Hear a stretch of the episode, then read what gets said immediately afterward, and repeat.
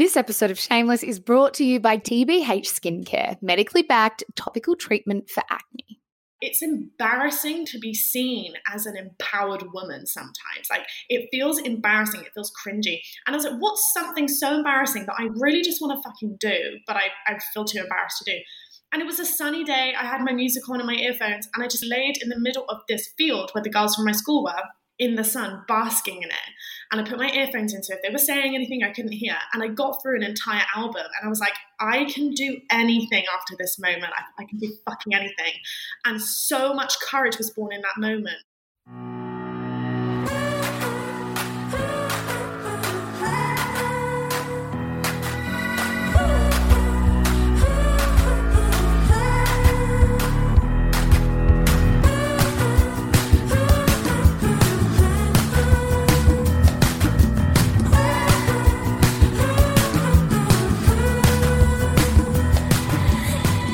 Hello and welcome to this In Conversation episode of Shameless with the sunshiny Florence Given.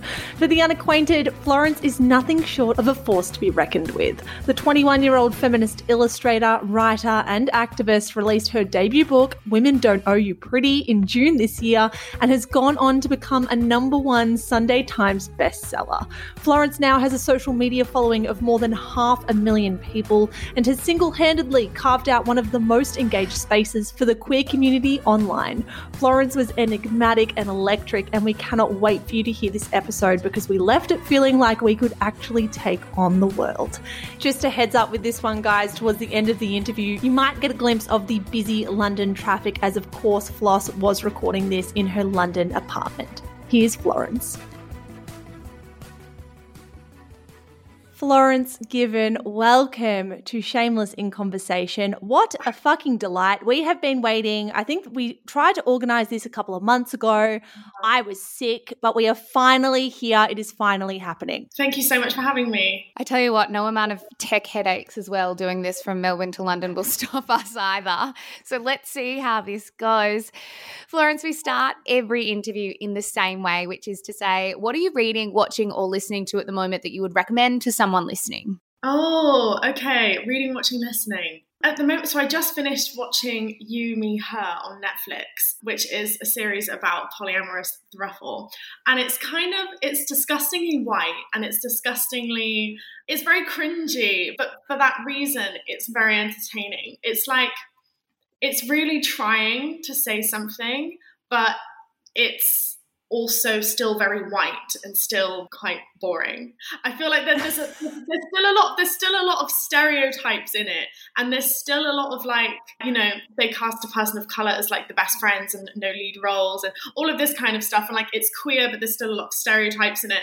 But I still love to watch it. That, that's the first thing that's come to my head. I've just been watching it because they released a new season, and it's it's quite cringy at times. but yeah, definitely I'm enjoying it in, in a trash way. well, I'll tell you right now, no one has recommended that thus far. So that's one for us oh, to check out for yeah, sure. I, I, mean, I don't know if I'd even recommend it. I'm like that, but that's generally what I'm watching right now. is I'm, I'm in between moving out of my old flat, and that's just what has been coming up on my Netflix. Love it, Florence. What were you like as a kid? We ask everyone this question. How would you mm. have described yourself if you met you as a child? Extremely dramatic. I was I loved drama and in, in the sense of like performing drama. And I I was obsessed with Lady Gaga. So I was like a Lady Gaga know it all. And I would go up to my friends and be like, I bet you anything you can ask me about Lady Gaga, I can tell you anything. And I was basically in love with her for a very long time. I used to sit in front of the, t- the TV screen when she was like doing performances on the VMAs and stuff and just cry my eyes out like in my Lady Gaga costume. so I I was absolutely obsessed with Lady Gaga, and yeah, I think I I was I've always been very curious and very inquisitive about the world and about things in general. And i think that attitude has stayed with me forever. And so has the the dramatic aspect as well. I'm still very like even in my fashion and stuff i love to be really bold. And i think actually i read something that was like the people who are happiest are the people who stay in touch with the things that brought them joy in childhood and I have very luckily managed to harness that joy and keep it and manage to turn it into a career and something that I don't have to let go of, which is amazing. I love that so much. And I think it's probably why we're always so intrigued about who people are as children, because I'm always so intrigued as to like how much they evolve or change or choose to kind of stay yeah. the same. We want to know you went to an all girls high school and have said that you were bullied quite a lot there. What are your memories from that time? not very nice to be honest with you. It was it was like the last few years of high school is when the bullying started. But before that you know it's something i'm still unpacking now. I'm, I'm 21 and high school was about six years ago. And when i say i'm unpacking it now i mean i'm learning that what i experienced was bullying, but it was also narcissistic abuse. And it was this very controlling, manipulative like girl group and there was like a leader in the group and we would all just do anything for her and you were kind of following her out of fear and it was this really scary thing and if and if you acted out or she could sense that you were like gaining autonomy and making new friends outside the group, she would either completely sabotage you and, and, ruin your reputation in the school, which is what happened to me. And then I was just eventually ousted, and then I became one of the people that she was horrible to. Or you would do something to make up for it. Very, very mean girls in the sense that with the cliques, you know? And I didn't like the person I was becoming in that group. I didn't like that I had to stay silent when she was doing something or like saying something mean about someone to stay in this group. And I think the worst thing when you're a young girl is the feeling of being isolated and the fear of standing out and having a differing opinion. And I think this is something that sticks out even today, even in the workplace, where, wherever you are in a friendship group, it's uncomfortable to have the opposing opinion and to stick up because it feels like a social death because you're eh, what are people going to think of you and all of this kind of stuff and i basically i was kicked out the friendship group. They found out that i had an eating disorder and it got spread around the school like gossip. So instead of receiving support i was completely isolated. And i basically was on my own for a few years and then made friends in different classes. And it was choosing to leave that group and stay out instead of groveling back like I would have done before that made me the person I am today. That's that's probably the biggest decision I ever made was was not groveling back for the approval of fitting in because I realized I didn't need to. Brené Brown says an amazing thing. She says you don't need to belong to a group of people because you belong to yourself. And it's so much more important to belong to yourself authentically than it is to belong to a group of people where you're forced to suppress your desires and suppress the things you care about. And from then on, I just became like the loudest outspoken person about the things I care about since. And I think if it wasn't for that switch that went off in my head of feeling like, this isn't this isn't serving me. There was there was something in my head that didn't feel like it was serving me, and that there was something bigger for me to do. If I didn't listen to that, then I would still be in my hometown judging other women and playing it very small. I said to my friend recently, I'd never want to get to the end of my life feeling like I played it small just because I wanted other women to like me. That's something that we face all the time, especially in the workplace and our friendship groups, is that we play parts of ourselves down because we don't want to appear intimidating to other women. And I talk a lot about the male gaze and how women shrink themselves in front of men, but in my experience, I do it more with women. And it's because of this mm. intimidation thing of we don't want to seem like quote unquote that girl, or we don't want to be the outspoken person because then we cause a rift. And, and, it, and it's very it is very isolating. And it's it's it's a big choice to make, choosing yourself over pleasing others. But every time I've made that decision, it's been the best thing I ever did in my life. I want to know do you have complicated feelings towards all girls high schools? I also went to an all girls Catholic school and the feminist part of me would love to think that it's this feminist utopia and that you're raised to, I guess, really cherish the women in your lives and it's a very nourishing, supportive environment. But I had a very similar experience to you, Florence. I don't have many good things to say about going to an all girls high school. How do you feel about that? Kind of looking back on that time of your life and feeling like all girls high schools in reality do unfortunately very much play into that stereotype that when women are shoved together, they can be quite bitchy and quite snarky. Mm, I think, you know, I don't want to paint it all with the same brush because there were people who in my school who probably had very good, healthy friendships. I just fell into this horrible, abusive group like emotionally abusive group. It felt like a cult. Um, and I think, yeah, I don't want to paint all schools with the same brush, but any, any person I've spoke to has had a very similar experience to mine. And I think there are benefits to being with women. I actually asked my followers this question last year, and people were saying that it encouraged their self esteem because there weren't any boys in the classroom. So a lot of girls were actually performing more in class. They were putting their hand up more, like on a, on a statistical level. Girls who go to girls' schools put their hands up more in class because they're not thinking about how they look when they do it because there's no boys in the room. We're not encouraged to monitor our image as much. But saying that, it actually became more of a competition in my school about which girl could look the best. it kind of became this thing where we would yeah, it was we almost did it for each other, like for the female gaze. Mm. It was very strange. I think that's absolutely a thing, though. I think the female gaze is a different kettle of fish to the male gaze, but something that seems quite legitimate. I want to mm. know what's very obvious with you in, you know, just a couple of minutes of talking to you is that your voice is so strong and so decisive. And I want to know where you found your voice. I mean, did it come from experience? Did it come with time? Do you think you've always had a pretty decisive voice? I think so, yeah. I think I've always had a skill set for making big concepts digestible and understandable. I've always been able to articulate myself in expressing my emotions and my feelings because I've, I've been journaling since I was about 14 years old. So I had a diary, and that was when I was cut out of the group at school. I went to the bookstore, I Googled, I've always Googled everything. So when I was like 14, I was like, what is this heart palpitations in my chest when, when, when, I'm when I'm scared, and it was like, oh, you have anxiety, and I developed anxiety about going into school. And then it was like, how do you cure anxiety? How do you get rid of it? Whatever. And it was like, oh, practice mindfulness or practice meditation and all the breathing exercises. So then I bought these books on meditation and mindfulness, and I, I remember just like reading them outside of school when I was doing my GCSEs, and I something in the book said, take yourself out of your comfort zone and do something that frightens you and scares you, but doesn't put you in any danger. And I walked to the nearest park to where I lived in Plymouth, and I laid in the middle of the park where there were the girls from my school. I was like, "What's what's the most embarrassing thing?" And it was it was the fear of being seen alone, doing something that looks really cringy and like liberating. I think that's a whole other conversation as well. It's like it's embarrassing to be seen as an empowered woman sometimes. Like it feels embarrassing, it feels cringy. And I was like, what's something so embarrassing that I really just want to fucking do, but I, I feel too embarrassed to do? And it was a sunny day. I had my music on and my earphones, and I just laid in the middle of this field where the girls from my school were. And I just laid there in the sun, basking in it.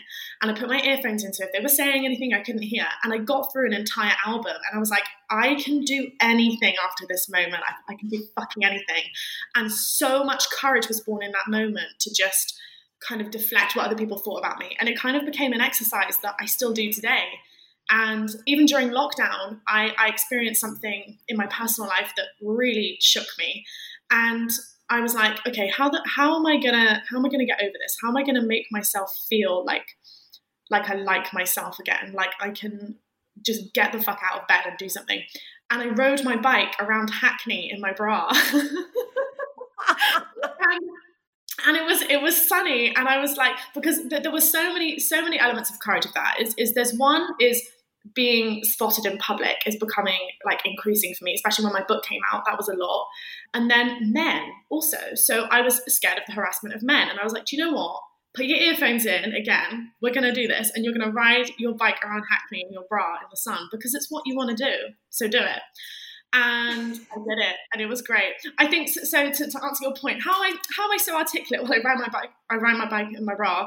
I think I do things out of courage and then I learn from those experiences. Like if something's not challenging me, I don't want it. I I don't, I don't want something that's not going to stretch me and help me become the best version of myself. Because since you're born into this world, everything's bashed out of you. Any sense of identity is bashed out of you. So I think it's holding on to those bits of me that are creative, are expressive, are pure pure expression and holding on to those bits and holding on to those bits of joy and writing about them and writing about my mistakes and holding myself accountable and also acknowledging past behaviors and doing all of that kind of stuff it's like it's really uncomfortable work but i think i'm not afraid to really look at myself and that is why I can speak with such confidence about things because I really know who the fuck I am. Mm. Speaking of fear and challenging yourself and finding confidence, what was the plan for your career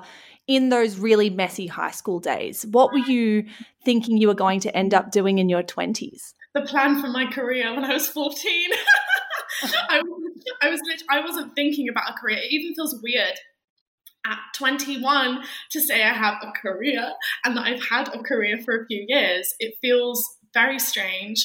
Yeah, I, I didn't really have a plan for my career. I was making a lot of art. I was making a lot of artwork. So when I was in high school, again, that was like another outlet for me was making artwork. And I started drawing naked women. My art teacher, Mr. Varrell, gave me a, a fashion illustration book, and there was lots of naked women illustrations in it. And I was like, this is amazing. Can I draw these? And he was like, yeah, sure, go for it.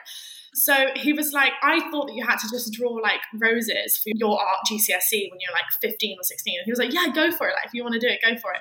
So then I, that's where I developed my style. And if I didn't pick up that book, I wouldn't be doing what I'm doing today, which is just mad. And I basically just fell in love with drawing naked women. And then I went to art school to study fashion between 16 and 18. And then there was a fashion illustration section on that and then I just just set my soul on fire and I was like, okay, there's a pattern here, you know, you've got to keep doing this. And then I went to London College of Fashion for a year for university, which was supposed to be a three year course, but I dropped out after the first year because my work was taking off so much. So I didn't really know what I was doing. It, there's been a lot going on for me over the past few years. And I think everyone assumes I had this plan, but I didn't. I had, I was just kind of just going and putting shit out there and trusting that I had something good going and trusting it enough to drop out of university to put everything into it. And I think, yeah, yeah, there was, there was never really a plan. There was just a kind of following an intuition because there was nowhere, there was no one I could look, there was no one I could look up to and be like, okay, I want their job. There was like an idea of something, but now, now I get to do. There are so many assets of my career that I, that I love that I get to do, and yeah, I think more people are becoming like that now, that there's more people doing multiple things all, all, at the same time. Mm. It does feel like your core message, and you've already mentioned it a couple of times right now, is encouraging women to invest in themselves, and mm. particularly in a world that tells women that they probably shouldn't be doing that.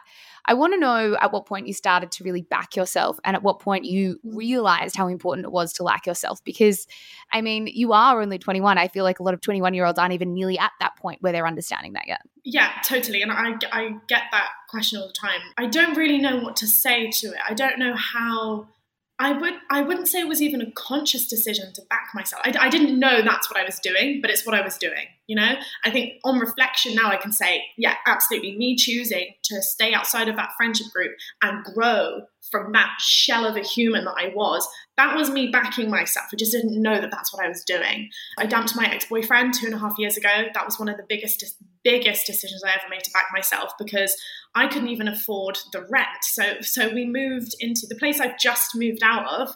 I couldn't afford that rent for and cover two people two and a half years ago. But I knew that the other option was complete fucking misery staying with him. So I was like, you know what? I can either keep him here, keep this horrible man here, and have, you know, the other half of the rent covered, or I can get rid of him and um, blindly trust the process that this is all going to fucking work out. And then I got my book deal a week later. So it all worked out.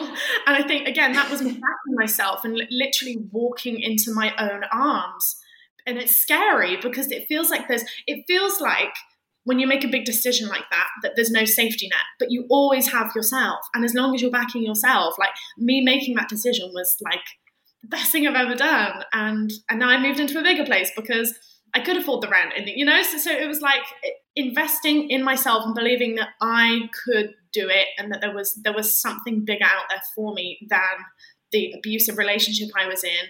I had no idea how much it was impacting me because on paper I was quote unquote successful when I was doing this and I was doing exhibitions and I still knew that there was more. I knew there was more for me, and I just yeah got rid of him and uh, chose myself instead.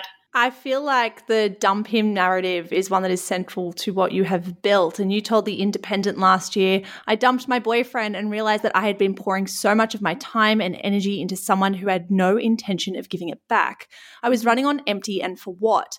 I'd been constantly trying to fix and grow someone when I could have been putting that energy into myself why do you think so many women stay in average relationships like that where they are serving potentially their male partner but they are in turn depriving themselves i think women's default our default reaction is not to think about what we want but about what other people want and because of that default and how we are socialized to have our reactions to any question, any situation, it, it's it's not about us ever. And because of that, because we are socialized to pander to everybody else, it comes out in our relationships. You know, we're told from day one that, that we are natural caregivers and, and nurturers, and, and we witness in childhood maybe our parents and, and the gender roles that they play out. And it's it is it is so tied up in gender roles as well because I don't have that same pull to mother someone I'm dating when I'm dating a woman or a non-binary person because there's no gender roles present. All of a sudden I'm I'm I'm like, oh, oh, so I don't know, I don't have to perform anything. Oh my god. And it's and it's the most like breathtaking fucking thing is not having to perform gender roles. And I think that's what I like to I'm such a a unique I guess position on this narrative as a bisexual person who has dated men and also dates women because bisexuals like it's it's wild because you you go in in between these two very different worlds and you see so starkly the difference between what it's like to date men and women and also what comes out of you when you date men and when you date women. And i think just to go back to i've gone off tangent here but to your question about why women settle we are socialized to hate ourselves. It's like we are programmed to not like ourselves. So if we're raised to accept crumbs of validation from men, from systems of power, from from people telling us we look pretty, all of all of this stuff. If we are socialized to accept those crumbs. We're going to accept those crumbs in, in any way, shape, or form. And if you believe on a, on a cellular level that your worth is tied up in what men think of you, then you are going to accept whatever they throw your way. I was, oh my god, I think it's like people must assume that like because I am this way now that like I've just always been this way. I was the biggest like, oh my god, I used to cry about men all the time. Like I remember yearning after boys when I was younger, and and and like pining after this one guy for like two years who didn't like me. And then when he told me two years later, when he changed his mind, I all of a sudden didn't like him. And it was like all of all of this, all of this stuff. Like, and yeah, my ex boyfriend. It was it was it was an abusive relationship, and it was it was really really bad. But there was also this caretaking role that I was performing. Oh no, it just it cringes me out. Is I realized. It was just before I dumped him. I rang my mum crying, and I was like, Mom, I feel like I want to break up with him. I, I just feel this, this, this. And then she went, Floss, it sounds like you've become his mum. And then I was like, oh my God. And I got the ick instantly. I was like, oh my fucking God. And then I dumped him the next day. I think that was that's where my um stop raising him he's not your son quote comes from because I it's so embarrassing when you realize that the way you treat your boyfriend, your husband, whatever the man in your life is to you, you've been treating him like a, a child.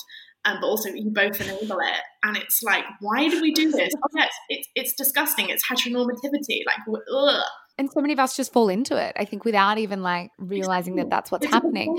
Another one of your quotes that I loved, you told Grazia, I think I've had to dampen my passion, vigor, and outspokenness about patriarchy. And now that I'm no longer in a relationship with a man and I don't care for the opinion of men, I have basically stepped out of fear and into myself.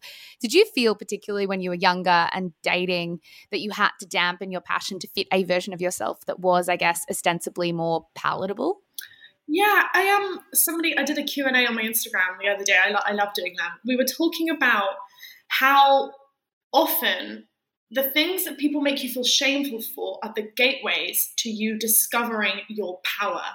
So, especially if you're in an abusive relationship, emotional, physical, whatever, or even just a toxic friendship where someone is constantly jealous of you and wants to stagnate your growth, they will prevent you from growing by making you feel guilty and shameful of the things that bring you joy.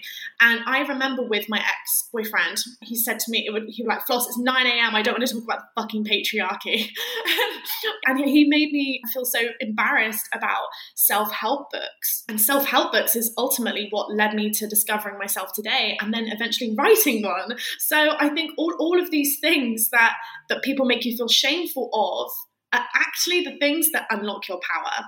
And I remember when I would come to London to go to events to meet like minded people, he would sabotage the evening to the point to make me feel so guilty about going that I wouldn't go.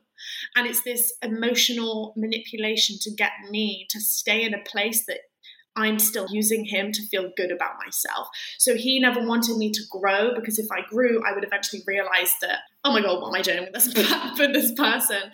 And yeah, people will block the gateways to your power just by making you feel shame about it. And I think before him, like it was, I, I was with him for a few years. So before that, it was like, wasn't really dating anyone. I was like fucking 15, 16. But with women, I haven't felt that there's any squashing of me talking about this kind of stuff. I've had people on dates tell me I'm too much and like tell me that I'm too like and have done like impressions of me on a date, like by like flailing their arms after I've spoke because I am so expressive with my body language. So there's like people who will make you feel too much, but I've never had it with women where it's like made me feel too much about talking about sexism or racism or anything like that. Mm. I think they kind of know what they're hmm. getting for when they date me.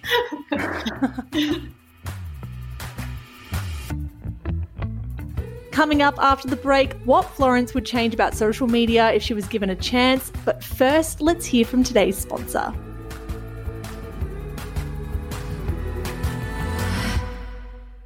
Zara, TBH Skincare clearly knows their stuff because after launching just over six months ago, they already have more than 4,000 very happy customers. They do. I've seen some incredible result photos on their Instagram highlights, Mish, all from customers using a range of TBH Skincare's vegan, cruelty free, and Australian made skincare products. The biofilm hack, abbreviated to TBH, knows just how painful hormonal breakouts can be and is on a mission to help you feel your best. Yep, TBH produces medically backed skincare for acne prone skin without the nasty side effects of some prescription products. Formulated with X biotechnology, TBH's Acne Hack Cream is a non toxic, gentle treatment for acne. The TBH range consists of that popular acne hack cream you just mentioned, Zara, alongside a cleanser and silicone cleansing brush, both of which you can get in their bougie bundle for just $135. That awesome deal saves you guys a total of $30, and you can still use the code SHAMELESS at checkout on top of any sale, too. How good's that? That is so good. That is the code SHAMELESS at TBH Skincare skincare.com for 15% off any bundle. Thank you so much to TBH Skincare for making this episode of Shameless possible. Florence, this is going to sound so random, but as you were talking then about people, I guess, wanting you to feel smaller and not sit in your own power, Mm. It reminded me of something that I saw on your Instagram account not too long ago. You posted about the incredible success that your book has had, and you posted, I, I can't remember the number of weeks, but it broke a record for the youngest ever British author to mm. sit. Was it the Sunday Times bestseller list? You broke yeah, an incredible record. Well, 12 weeks, three months. Yeah. Congratulations. What I loved about that was you sat in that power, that you owned that and you said, fuck yes, I've done something that's really incredible that no other person mm. has done before. Is that something that mm. you consciously did to push back on the narrative that women who achieve success need to pretend that it happened by accident or that they're so lucky to achieve this? It's so funny you say that because I haven't fully accepted it yet. You say, like, I really stood in my power. I don't think I did it enough. Like I, that is probably the. My friends are like, Floss, you need to be fucking shoving this in everyone's face, and it's something I, I, I did one Instagram post. I've actually hardly spoke about that, and I think if it wasn't for my team and my management, I'm just being honest with you. Like I didn't genuinely want to shout about it. That was uncomfortable for me to do, and if it wasn't for my management team telling me, okay, let's do a post about this, I probably wouldn't. Because it was really it was really like surreal. And also when when you achieve something there's always an expectation of how you should react and how you should respond. And i think anytime there's expectations involved it makes me feel a lot of pressure. So yeah, if it wasn't for my team and all my friends telling me you broke a fucking record, you dickhead, talk about it. Like I, I probably would I maybe would have done like one little thing about it, but I wanted to really celebrate it. And also because I wouldn't have been able to do this without my community. So I did a little thing where I asked people to post pictures with my book and then I posted them on my grid to celebrate because yeah, like it's it's super cool. It's it's uh, the youngest person to ever do that. And that's, I think it's just very overwhelming. But my work isn't done yet. So I, I don't, I genuinely, it's a really confusing relationship to have with your success when you don't get validation from the success, you get validation from the results. But everyone else expects you to get validation from the success and the achievements and the accomplishments. So it's almost like, like I, I, love when someone tells me I came out to my parents because of you. I love when, when someone tells me I divorced my fucking husband after I read your book. Like that shit is powerful, and that is what makes me right. Right, I will keep doing this because you are uh, helping women unlock them fucking selves because patriarchy stopped them from feeling like they have a say in their own lives. That is the shit that makes me feel so proud, and I could genuinely shout about that all day. So when there's this stereotypical like success achievement thing that actually I don't get my validation from that, it's really confusing to then have to celebrate. It's a funny one. I mean, speaking of all of this influence, last year in 2019, you were named Cosmopolitan's Influencer of the Year. I want to know how you're starting to feel, particularly now the book has sold stupid amounts, about that influence and that responsibility. I mean, you've said already you feel overwhelmed by everything that's happened in the last few months, but how kind of cognizant are you of that social media influence and that responsibility? Not really at all. And I don't feel any fucking responsibility at all, honestly, because I choose I choose to show up on social media every single day. And it's not an obligation. I don't interact with it out of guilt or obligation to my community, to my followers. And I think one of the things that I do differently, I'm not saying I'm the only one, but to a lot of influencers, is that I assert boundaries with my community so that I do not feel obligated to show up there every day.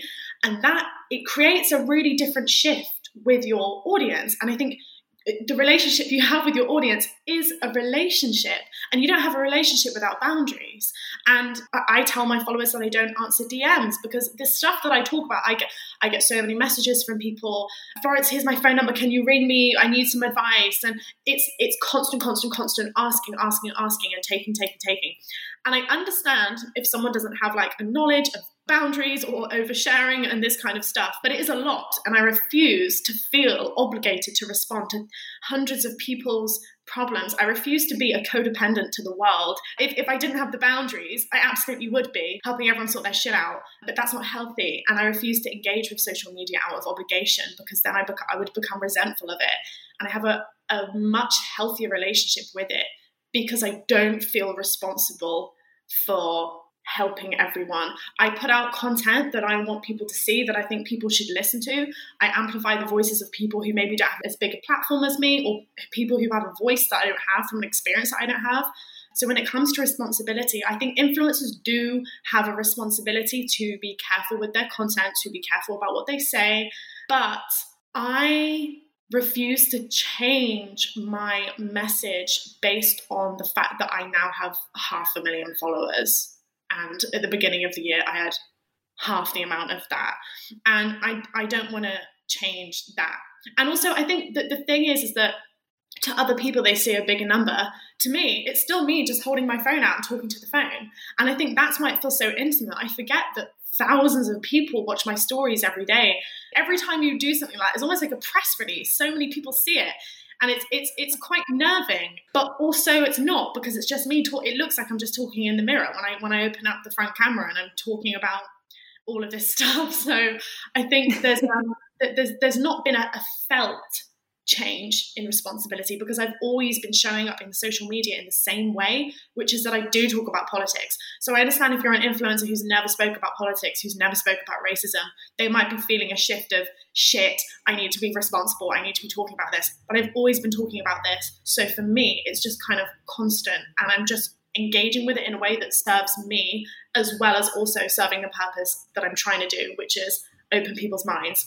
And it can be really mm. exhausting to hold space for thousands of people when you're not just giving them content you're not just giving them pictures of like a beautiful apartment or or or selfies or whatever which i'm not shaming that by the way that's fucking incredible when women do that. I just love women doing anything. But what i mean is when i'm actively trying to change people's minds i'm the scapegoat for when they feel challenged. So i'm the one who gets the projection. I'm the one who gets the blame I'm the one who men hate because their girlfriends dumped them. It's quite a scary position to be in because you end up just becoming the scapegoat for other people's bullshit. That actually rolls really nicely into my next question. I was going to ask you, as someone with half a million followers and who has cultivated this incredible movement you have seen the best of social media, particularly the best of Instagram, but you've mm. also copped the worst. If you could change one thing about social media, or in particular Instagram, because I feel like that is really where your brand shines the most, mm. what would you change? I think the thing I would change is how people interact with it. But you can't change, can't control humans. You can't change the way because that that's the human side of it. You know, it's like yes, social media is great. It can also be shit but it's either great or shit depending on the person interacting with the platform. And I think the thing that I would change is the reactionary aspect of it because it is a reaction. And when you react, you react from your ego, not from a conscious place of challenging that thought that comes up for you. And the, the initial thoughts that we have about things, the, the envy, the hatred, the the judgmental thoughts about that we have about people, that comes from the ego every single time. And with Instagram, with a quick story reply, with, with a re- reaction emoji, with comments when you see something and it's news, but it's made to be sensationalist. So you react, you react, you react. And it creates this thing of, especially, especially if you're a content creator, you're someone who's on the receiving end of a lot of other people's ego reactions. And it's hard to not internalize other people's bullshit when it's right in front of you in black and white without the tone, without the emotion, without you being able to objectively say, this person calling me this name is not about me. This is about their bullshit. You know, it can be really hard to do that when it is in black and white. But I think, yeah, no, the, the one thing I would, the aspect I would change about it is that that's the only thing that I don't like, and is probably why I've enjoyed the book so much because it's not reactionary. People have to intentionally go to the bookstore, buy the book, read the book, sit with the feelings. They can't comment, they can't write a comment on my book about something they've just they have to sit in that feeling before they process it you know? And i think it's the same with podcasts. People can't respond automatically to a podcast. And i like that it feels it feels more intentional because i like things that people can respond to rather than react.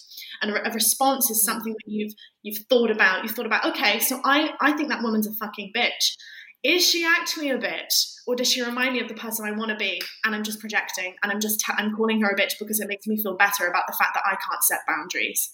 And people don't think that way typically on Instagram and that's something I speak about in my book that I want to encourage people to utilize Instagram as a mirror to kind of look at what you're seeing and the feelings that come up question them are they, are they, about this person or are they about you? And I'm, I'm not talking to the point of self doubting your own emotions about something that is objectively bad.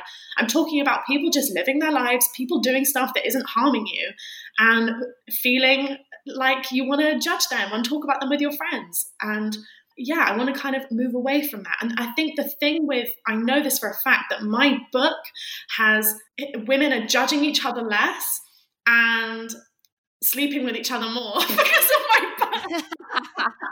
I think that is something that is something I can say I'm very proud of. See, I, I am so happy to talk about that kind of accomplishment about about the actual impact. It's it's the it's the uh, the achievement stuff that kind of makes me feel like uncomfortable. I mean, this was a, such a brilliant segue because one of my favorite quotes from your book was internalized misogyny is the silent, insidious killer of progress. And when it shows up in our lives, it can make us act out in all kinds of ugly ways. I did really love that line, insidious killer of progress. Mm-hmm. How have you seen internalized misogyny kind of manifest around you? And how have you kind of tackled it in your own mind? So, I say it's the silent insidious killer because it's like a poison and it just kind of it, it filters through and it's like it trickles down from men. So even if but even within queer communities there's so much internalized misogyny. So even when men aren't in the picture and it's just the gays there's still so much internalized misogyny. You asked me if i've seen it play out and i have seen it play out. I've seen it play out And the reason I've seen it play out is because I have also done it myself. So it's like, you know, when you can see something and you can recognize it because you've done it too. And I see women in the industry like slandering people, discrediting people, judging other women purely based on the fact that this is a successful woman and women are expected to live up to pristine morals and pristine values when like men can do whatever they want and we forget about it all the time and it's the, it's this different standard that we hold women to that's internalized misogyny because we expect women to be these fucking angel goddesses women telling me my body hair is ugly on Instagram. So why are you even here following me if that's what you think?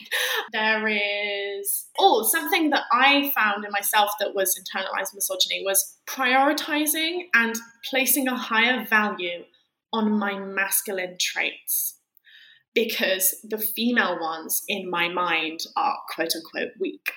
So it would be stuff like I used to pride myself on the fact that I don't pack a lot when I go away. I'd be like, yeah, I don't need all that stuff. Like with my friends, I'd be like, yeah, I don't need all that stuff. I just don't, just don't need it. And then I realized that that was a way to, for me to separate myself from uh, prettiness and femininity because in my mind that was something weak and that was something to be looked down upon and made me not like the other girls. I used to just oh Instagram stalk like my exes and all of all of that just compare myself to other women and send myself into this like shame spiral of comparing every aspect of my life to hers and then finding comfort when I would see something I would consider a flaw in her. All of this stuff is disgusting. And you ask me how I challenge it. I wrote about this in my book. I flip it around in my mind. So if I see, if I have like a judgmental thought about a woman, or part of me feels this this urge to to shrink or to to whatever, I actually don't have that anymore. And I think it's because you see what you see in yourself, and I feel so abundant in who I am that I see in other women and I want to make them feel the fucking same. So I've actually had a really, this is why it's the key is just liking who you are first. That's like the first battle that everyone has to win is liking who you are. And I think, yeah, I'll flip it around. So if I see a woman, uh, my, my initial thought is something like, let's say a friend is like shagging loads of guys, and my first thought is, what slag, what slut, like she should really be careful, she has no standards or whatever. I question any thought that comes up in my head and I'll just say, does that thought even belong to me? Where did this come from? Like, why is she a slut for, for doing this when, when I would never say that about a man? You know, she, she's not a slut, she's just exercising her right to use her body the way she fucking wants to. And then it's like flipping it around. Anytime something comes up in your head, just turning it turning it on its head into something that empowers the person instead. And I wrote in my book about like, you know, when we see older women wearing like, you know, tight bodycon dress in the UK anyway, like older women wearing tight bodycon dresses in the club. And, you know, I've been, I've been out with friends before and we've all kind of thought, oh, what the hell is she doing like out in that dress? Flipping it around in your head and going, wow, in spite of ageism, in spite of the fact that people like us who will judge this woman, she fucking went out and did it anyway. What a legend. And the same way as with flipping it on your head about divorced women. You know, we pity divorced women, but actually, she successfully escaped a situation that she was unhappy in. I hope I have the courage to do that one day. What a fucking icon. And it's like flipping it around in your head all the time to kind of empower women as opposed to belittle them and make them feel small. yeah, I love it so much. It was so refreshing. And what I mm. found interesting in your book was another line that said, I often think about how much the younger version of myself would have hated the person I am today. Yeah. This is our second last question. I wish we could talk to you for four hours, but we've only got one. So tell us, what did you mean by that? Okay. So, first of all, like my gender presentation has changed so much. And I think younger Floss would have hated me because I look a bit more queer. She would have looked at me and have thought, probably thought some homophobic bullshit about me, whatever. I would have hated Florence Given because she's doing what I want to do. She's living her truth. She's being loud. She's being outspoken. She's growing out her body hair. Like, I would have hated Florence Given if I was an insecure 15, 16 year old. And I think that is a sign of growth because it means I've just stepped into the person I always wanted to be. When I say I would have hated her, I mean because I was so insecure, I, I really so badly wanted to be myself, and I just resented all the women around me who were doing that. So I would have hated me because that's what I'm doing now. And it means all, and also when I was 15, 16, you know, that's when I was still had all of these narratives, all of these homophobic, racist, sexist narratives in my head that had yet to be unlearned because they were still very much being programmed into me. So I was still in a place of thinking that women had a certain way to be, you know, to an extent. I have always kind of questioned things. I've never had a hard time questioning and interrogating my family. My mum said that to me recently. She was like, you know, like you used to have a hard time asserting yourself with men, but she was like, but never with us. You always called us out on our bullshit. Florence, our last question for you is the same for everyone, and it may be a very easy flow on from that answer. But with all of this in mind, what is success to you? How do you define success in your own life? Oh, it's being happy wherever I am, and I can be happy wherever I am. I just moved out from this tiny shoebox flat where there was a leak in the fucking ceiling every other month, like a new one somewhere, and I was moving this vase around, and I was like trying to collect the new leaf, and I was still so happy. Happiness to me is feeling. I think there are fleeting moments of joy, like extreme amounts of joy that you can experience and euphoria.